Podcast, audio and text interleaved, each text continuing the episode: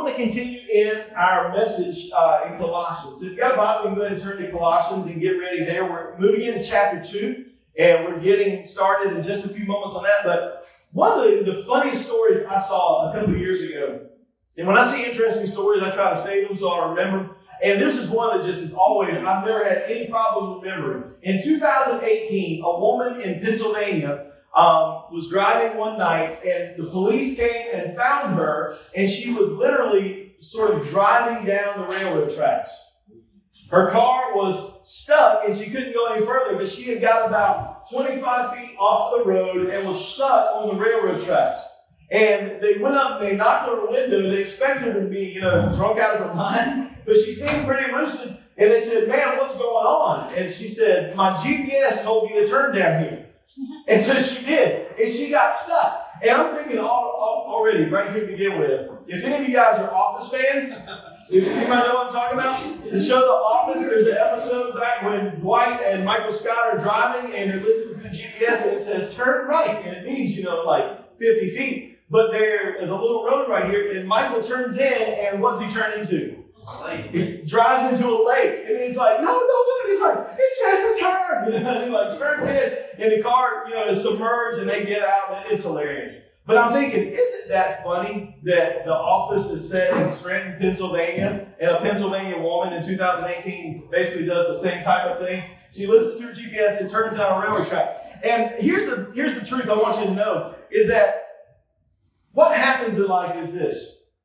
If you start off with a faulty premise, you'll end up with a faulty conclusion. You know what I'm saying? If you start off with a wrong beginning, you're going to end up at the wrong place normally.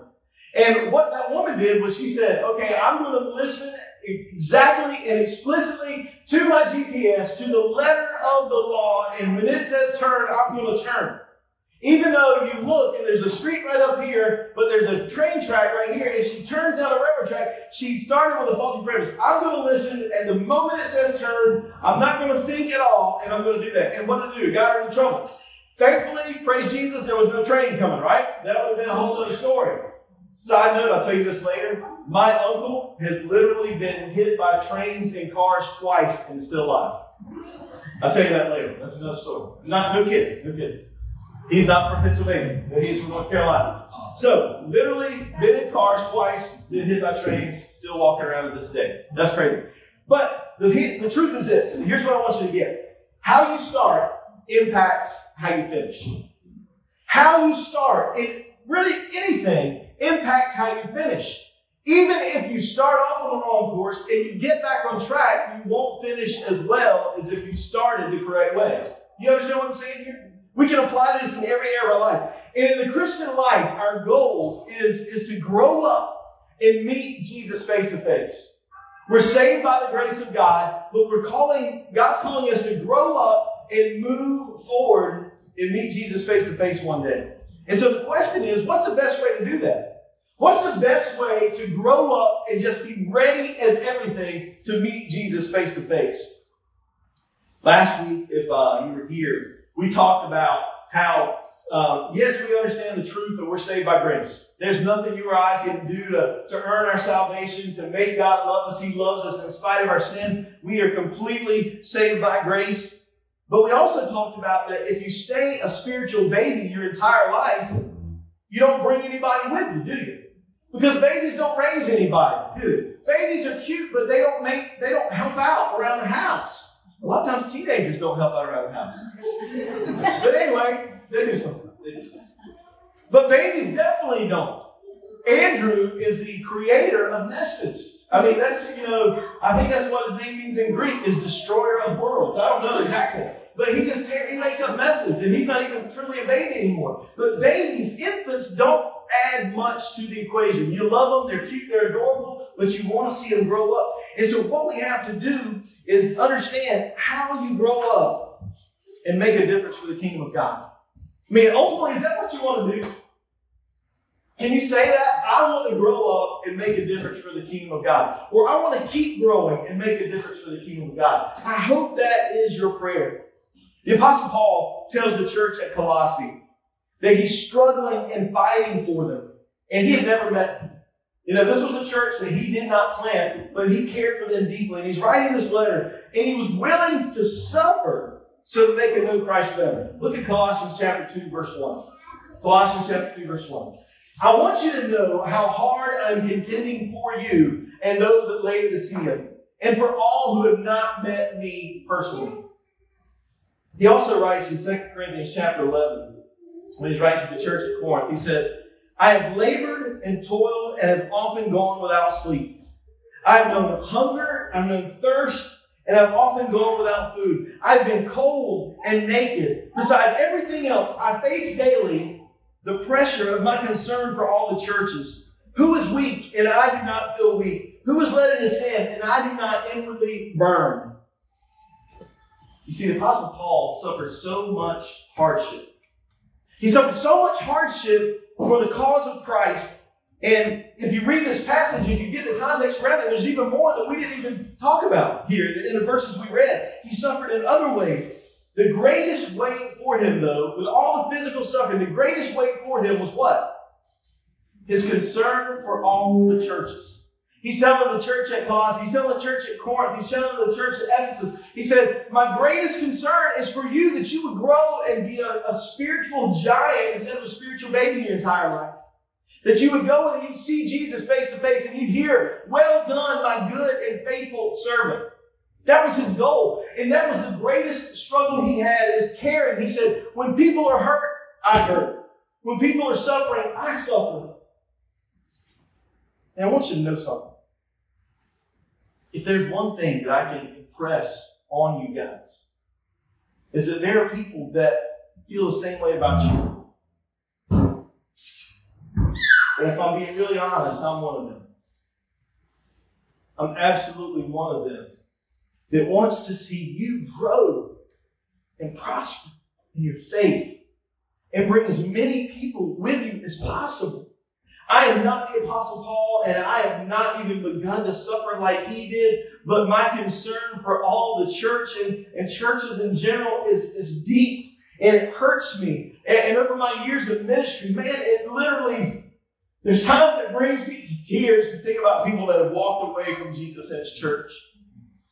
And it brings me to tears when you hurt because of things that happen to you that you have no control of. It brings me to pain when I see you hurting and suffering. It brings me pain when I see Christians hurt other Christians. It brings me pain and it brings me struggle to, to see the struggle that you bear. It breaks my heart to see people walk away or walk away or get trapped in sin, hurt one another. So Paul was saying to the church at Colossae, he's saying, don't give up. I want to see you succeed in Christ. And I'm telling you right here today, don't give up. Don't give up.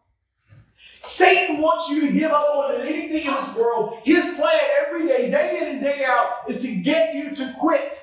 He's trying to do his best to sweep the leg like Karate Kid, right? He's trying to do all his best to knock you down, to put roadblocks in front of your way, to build walls that you think are impenetrable, that you can't go around, that you can't climb over. And I'm here today to tell you don't give up. Keep fighting the good fight. Keep standing strong.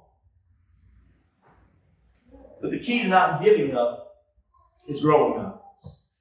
The key to not giving up is growing up. Um, I started to do a couch to 5K, and I know there are a couple of other people in the church family. I know one is Sam. We're trying to do get back into running, and uh, I think Michael Chappell is, and maybe some others either that are doing that. And I used to run a lot, but I'm telling you this: when you've been off running for a long time, you get out there, especially as you get a little bit older, I mean, you get out there and you feel like everything. You're like you're going like this. And it's like every little step hurts, and it just it pains you. But the thing is, babies they only want to walk a few steps. You know, Andrew, to a T, every time. If we want to go for a little walk in the neighborhood, he wants to bring um, his little bicycle scooter. He wants to bring all these toys, and he's he's gonna ride it, right? That's basically what he's telling you. I'm gonna ride this thing. I'm gonna ride this thing for 100 miles, Dad. And he, he does it about 100 feet, and then he's like, carry me and carry this bike, you know. And that's the way we are as spiritual babies. When times get tough and we get tired, we just want to quit and we want somebody else to carry us. But we need to be carrying other people once we've been around the faith for a while. And so what he says is the best thing, or, or the understanding we get, is the best way to not give up is to grow up. And how you grow up depends on how you start. So let's look at the goal and work back. Look at verse 2 with me in Colossians chapter 2. Paul says, My goal is that they may be encouraged in heart and united in love, so that they may have the full riches of complete understanding, in order that they may know the mystery of God, namely Christ, in whom are hidden all the treasures of wisdom and knowledge. That's a this wording. It, it, it's sort of in depth. Look at it for a second. The full riches of a complete understanding of Christ. That's what Paul wanted for them. That's what he wants for you and me. What does that really mean? Do you feel like your relationship with Christ can be described that way? The full understanding of the riches of Christ. I'm here to tell you that no matter how much you study, there's always going to be another level of riches that you're still going to uncover. So, what does that tell you then on the opposite side of that?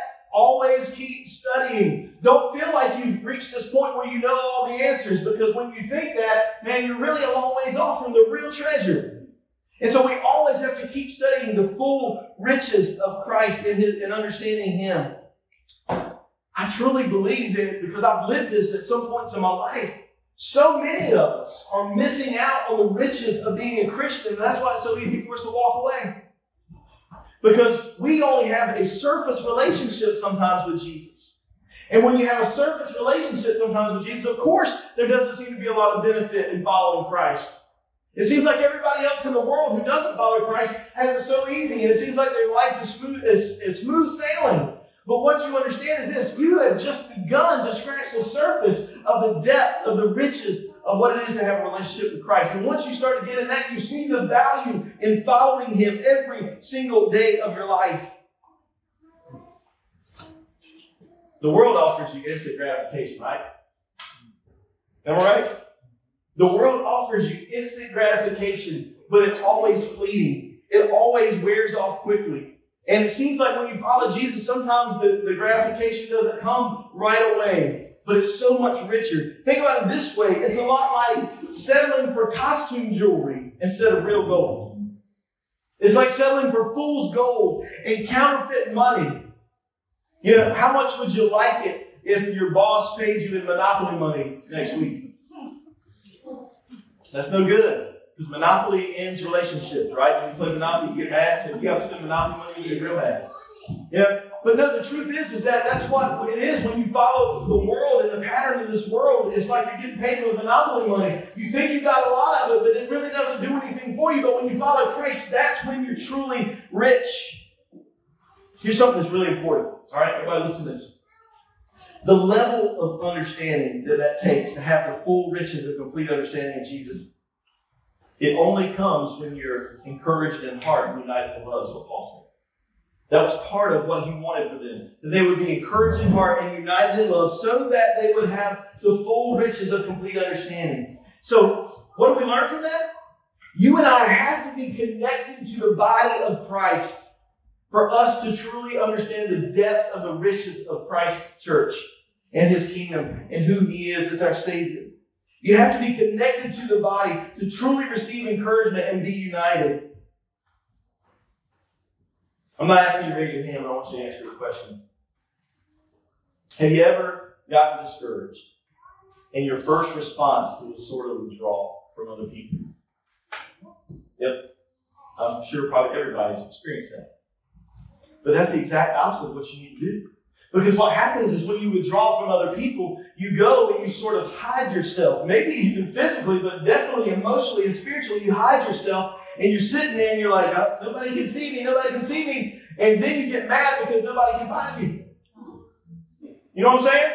I just said something right there. We hide and then we get mad because nobody can find us. You're playing a game of hide and nobody else signed up for. And so what we've got to do is when we get discouraged, we've got to fight against the first instinct and go and seek out our brothers and sisters in Christ so we can be united in love encouraged in heart to be joined together with the body. We have to be strengthened. And to be strengthened, we've got to spend time with one another and we've got to reach out to one another. And so we wonder why people can't find us to encourage us. So when we start to drift, we get discouraged and we start to drift. We stop growing. Because all of our focus becomes on us instead of how can I get deeper in Christ? And then we'll pull farther away. Look at verse 4 and 5. I tell you this so that no one may deceive you by fine sounding arguments.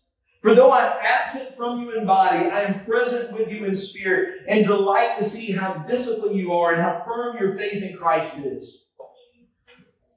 To keep growing in Christ takes discipline. I wish that was not the case. I wish that it just happened naturally, but you know this about every aspect of life. You don't improve by accident, do you? Remember Michael Phelps? Yeah, he's got that crazy body. You know, he had this huge torso and you know these big long arms. But he worked hour upon hour upon hour in the pool to become the best swimmer of all time. He didn't just show up to a meet and be like, "Yeah, just roll out, you know, beer cans fall out of the car, or, you know, cheeseburger wrappers, you know, blowing out." You know, he didn't do that and just jump in the pool and win. He trained and he didn't eat, he didn't eat real food. He ate that nasty stuff, you know, probably kale, stuff like that. I don't know. I don't know. But anyway, he, he trained and he had a good diet and he did all these things because he wanted to be the best. And if you want to grow spiritually in Christ, it takes discipline, it takes effort, it takes a desire to dig in to God's word. And I know beyond a shadow of doubt right now as I'm trying to make myself run again, that I've got to intentionally get up, get out, and go run. Put one foot in front of the other, or it's not going to happen. And a firm faith takes work. You know, the journey to a firm faith is easiest with a strong beginning. Because your roots matter. Your roots matter, but it doesn't stop there. See, hear me this. To grow up in Jesus, Paul gives us three quick things that will work for you and I as well. First, he says this keep walking in Jesus. Look at verse 6. So then, just as you received Christ Jesus as Lord, continue to live your lives in Him. It says in the English Standard Version, keep or continue walking in Jesus. Keep living your life in Jesus. Keep walking in Jesus. Many times when we come up out of the waters of baptism, we're like, we're so excited. You know, we believe what the Bible says that we're a new creation in Christ. The old person is gone. The new person is gone. We're raised up to a new life. And we come out, we're so excited. And we're like, all right, it's time to chill. Maybe because we weren't told any different. Maybe because that's all we've seen everybody else do. But many times that's what we do. And we stop growing. But what God calls us to do is continue to grow. He says, continue to walk in Him.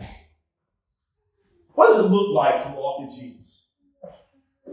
It doesn't mean just to literally just take steps and, you know, Jesus, Jesus. I, you know, I don't know. No, it's more than that, right? It's looking at your life saying, how God can you use every single part of my life? How can you use me when I'm at work? How can you use me at, at Walmart? Jesus needs to be at Walmart too. I know it seems like Jesus is far from Walmart, but Jesus needs to be at Walmart. He needs to be with you in every aspect of your life when you're in traffic. Come on. Easy. But he needs to be with us in every part. Continue to walk in him. Everywhere you go, Jesus needs to go with you. The Holy Spirit is in you once you become a Christian, and you need to do your best to not stifle him and allow him to have more power in your life. So continue to walk in Jesus. And here's something I want to remind you. Not everybody has the same family story, right? Not everybody comes from great wealth. Not everybody comes from a family that seems to have it all together. And so in life, a lot of times we feel like we don't have an equal starting place. But you know what? In Christ, every single one of us has an equal starting place. When we give our lives to Jesus, when we're buried in the grave of baptism, we're raised up to a new life, we all start fresh and we all have Jesus, we all have the Holy Spirit, we have the power of God in us, and we all have that same start, but it just depends what do you do with that start? What do you do for your next step? Do you continue to walk in Him? Do you continue to live for Him? So keep walking in Jesus. Live out your faith. When you do, here's the thing the more that you live out your faith and people see it around you in every aspect of your life, the more it challenges you to grow. But if you keep your faith private, you'll drift.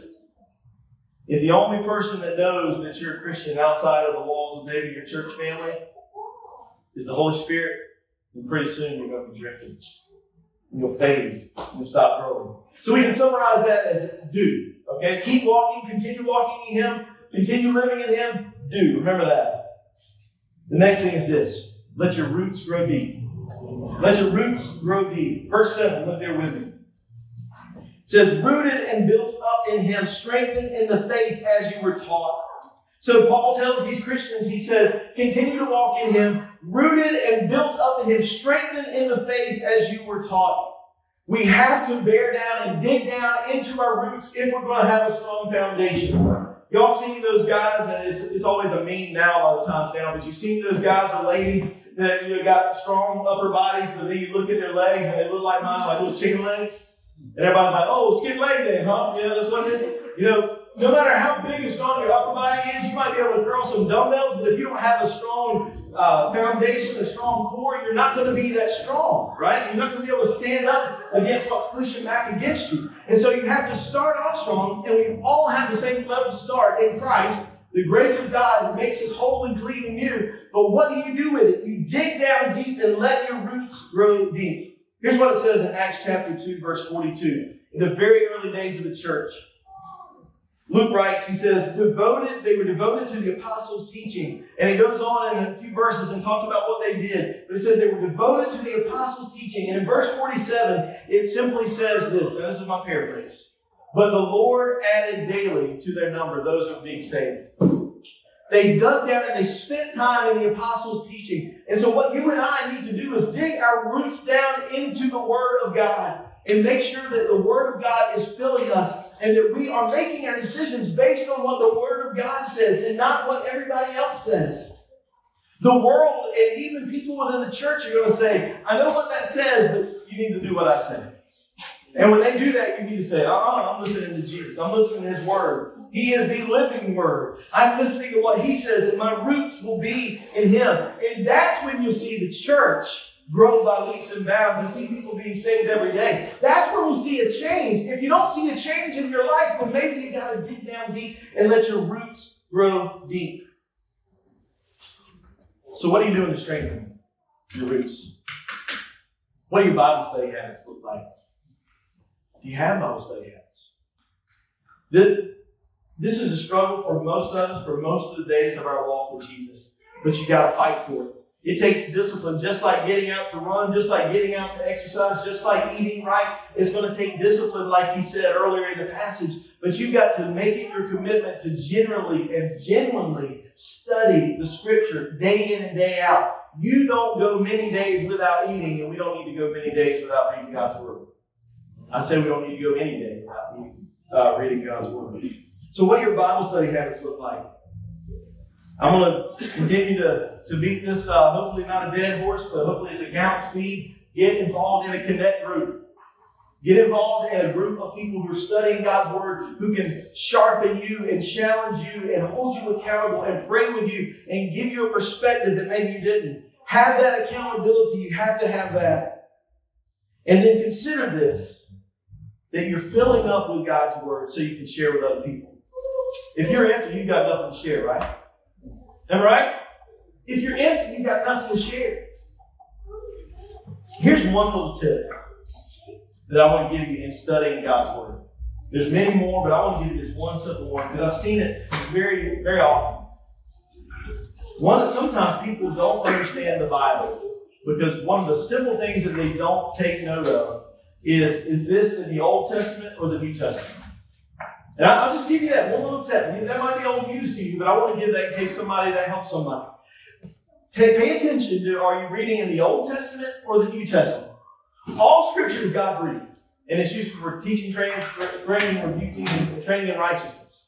All scripture is God breathed, but you can't take every Old Testament promise and apply it like it was written for you.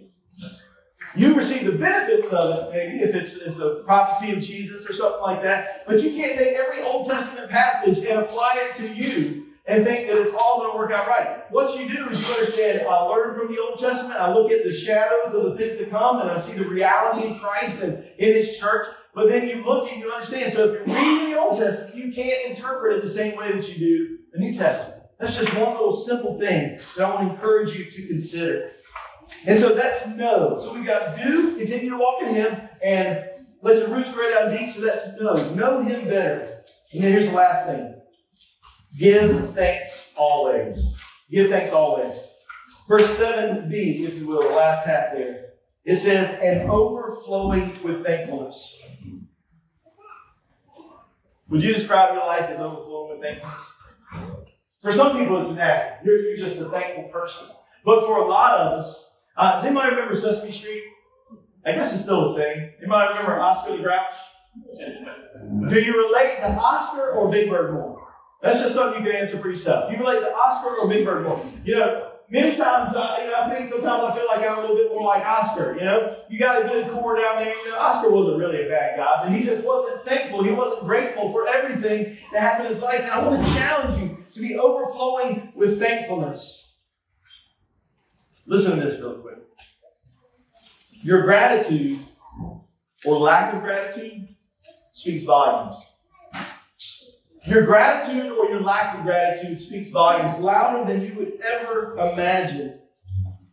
And a life of gratitude attracts people to Jesus in ways that we never could imagine. And it attracts people to you. So make it your goal to make Jesus famous by giving him, giving thanks to him at all times. You know, in the good times and the bad times. And hey, listen up, listen up. If you think 2020 is a dumpster fire train wreck, say amen. It seems like it, right? It seems like it, it's like if anything's going to go bad, it is. But how much good has come even out of 2020? If you say it hasn't, I want to encourage you to stop and back up and look at the big picture. How much more time have you had with family, friends, and loved ones, even if it's digital, than you had in years? How much time did you have, at least maybe early on in the quarantine time? How much time did you have to just have a little bit more quiet than you never had in your life? I mean, what I'm saying is this. I mean, the list can go on and on and on. Your list is going to look different than mine, but there are good things that happen in every single situation. You know, you, you've heard it said many times before you don't lose, it's just a lesson, right? If you think you've lost in something in life, you just realize, look, it's just a lesson. I'm going to learn from it, and I'm going to hopefully do better the next time. So make it your goal to make Jesus famous by giving thanks to Him at all situations. Those are the kind of people that people are attracted to, like bugs are to a light. They're attracted to people who are grateful in every situation, not the Oscar the Grouches. Not the people who are always complaining and always seeing the negative. They're attracted to people who are thankful for everything and see the good that God is doing in every situation. So here's some homework. Practice a moment of gratitude every morning and every night when you lay your head on the pillow. Before your feet hit the ground, find one thing to be thankful for, or several things. And before you get up, or before you go to sleep at night, when you lay your head on the pillow, thank God for one thing, or two, or three, or ten. But practice a moment of gratitude every morning and every evening. So that's show. So we've got do, know, and show. Here's the thing. If you want to grow up, your roots matter. I can't ask you enough. I can't beg you enough. Keep the faith that you began. Keep the faith that you began. Do, know, and show. Do continue to walk in the faith. Do continue to know Him and let your roots grow deep. And then show everybody that He has changed your life and you're thankful that even in the difficult times that Jesus is still good and Jesus still King. It's time for the church to keep growing. And I cannot tell you enough that if you think nobody is in your corner, I am. Just like Paul said, his heart was broken when he saw the church in pain. And my heart is breaking. I'm not Paul, I'm not even close, but my heart breaks nonetheless when I see you struggle. And I know I've got people like you in my corner whose heart breaks when you see me struggle. But I'm here to tell you that as the body of Christ, we're not made or meant to struggle and suffer alone. We're meant to come alongside and pick one another up and keep doing and knowing and showing until this room and this kingdom is full of people who know the goodness and the glory of Jesus Christ. It's not enough to just sweep by and make it to heaven on your own. You want to have a train of people because Jesus died for every single person in this world. And it's up to us to let them know. Invite them to come along. So today, as we wrap up, I want to challenge you encourage you to be praying and considering these things that you can do to make sure you continue to grow and that your roots go down deep and that people see Jesus in you and through you. And I want you to start praying, if you're not already, praying for a person or people that you can go and reach out to. And pray for the open eyes to see the people around you just in your everyday, uh, just goings and comings. See those people and look for the opportunities that Jesus has laid out for you. People need to see you do, live your faith out, to know God deeply, and to show how much you love Him got something on your mind, heart, we'd love to share it with you. I'll be off to the side. We'll pray with you, talk with you about your relationship with Christ. About maybe taking a deeper step. But let's not leave here unchanged. Let's be what He's called us to be. Let's pray. Father, we don't deserve it. Your grace is more than we could ever earn. We thank you, God. I pray, Father, that our roots will grow down deep so that we can make an impact as you impact us. Help us to reach people with your grace and your mercy. Thank you, Father, for all these things you give us. In Jesus' name we pray. Amen.